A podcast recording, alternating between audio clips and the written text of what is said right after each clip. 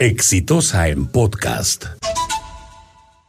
Hay un hecho que aunque tiene una enorme trascendencia, ha pasado relativamente desapercibido por los medios de comunicación, que es la paralización en el valle del, en los valles del Brain, de los ríos Apurímac, N y Mantaro, de miles de cocaleros que han incluso realizado concentraciones donde ha habido más de 15 mil personas en cada una.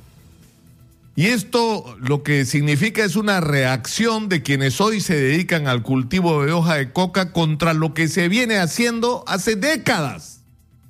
Es decir, la erradicación forzosa de los cultivos de coca como la estrategia principal o como la medida principal para enfrentar el problema del narcotráfico en el Perú. Y lo que está claro, después de más de 40 años o casi 50 de lucha contra el narcotráfico en el Perú, es que todo ha sido un fracaso. Un fracaso, señor. Nosotros comenzamos produciendo hoja de coca y pasta básica.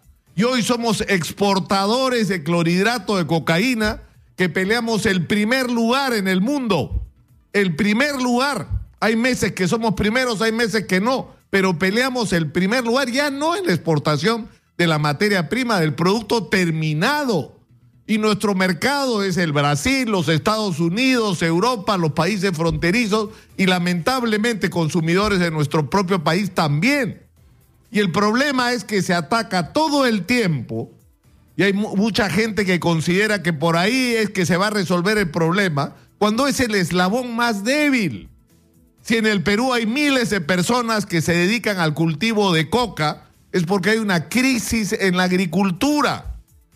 Que con la excepción hecha de la agricultura de exportación, que tiene que ver directamente con el esfuerzo de empresarios privados, el resto de agricultura languidece. Los esfuerzos extraordinarios que hace gente por desarrollar productos gourmet, productos naturales de calidad, se enfrentan con la falta de infraestructura, la falta de apoyo técnico, la falta de acceso al crédito. Y eso a lo que lleva es a qué? A que el narcotráfico se convierta en una alternativa porque vienen, te compran tu producto y te pagan en la puerta de tu chacra. Entonces, si no entendemos esto, no vamos a resolver el problema. No se puede hacer erradicación si no, no se le da a la gente una alternativa de vida porque lo que se erradica acá mañana está cultivado dos o tres veces más allá, que es lo que nos ha estado pasando todos estos años. Y porque además el principal negocio no está ahí, señor. No son los agricultores cocaleros los grandes beneficiarios del negocio del narcotráfico en el Perú. No. En el Perú se están haciendo ricos los proveedores de insumos. En el Perú se están haciendo ricos los lavadores los que compran el dinero proveniente del narcotráfico, los que lo están metiendo en la economía, 3 mil millones de dólares por lo menos, están entrando en la economía peruana cada año producto del narcotráfico. ¿Y quién mete ese dinero? Los cocaleros. Los cocaleros, ¿en qué país viven? No son ellos, son delincuentes de cuello y corbata. Ese dinero está entrando a la construcción, ese dinero está entrando al comercio, ese dinero está entrando a los bancos. Y ahí es que hay que cortar. Ahí. Es increíble, estamos produciendo, según algunos, más de 400 toneladas anuales de clorhidrato de cocaína. Es decir, es una cantidad inmensa y eso es imposible si no hay insumos.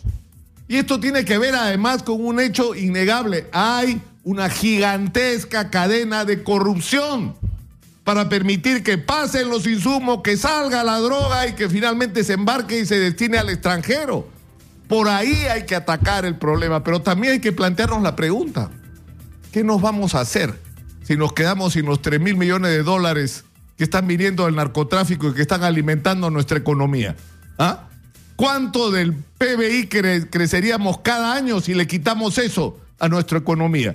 Es un problema que hay que plantearse también, porque también es un problema económico, porque nos hemos vuelto en alguna medida cocadependientes desde el punto de vista económico. Entonces enfrentemos en serio el asunto y no repitamos una vez más los errores que, por casi 50 años hemos cometido. Que ir a perseguir a campesinos cocaleros que finalmente son dos cosas. Uno, los beneficiarios menores porque siguen siendo pobres y por lo tanto beneficiarios menores de este enorme negocio y porque en segundo lugar, si no les damos una alternativa, van a regresar a lo mismo, ya lo hemos vivido, no repitamos la historia, no es tan difícil. He dicho. Este fue un podcast de Exitosa.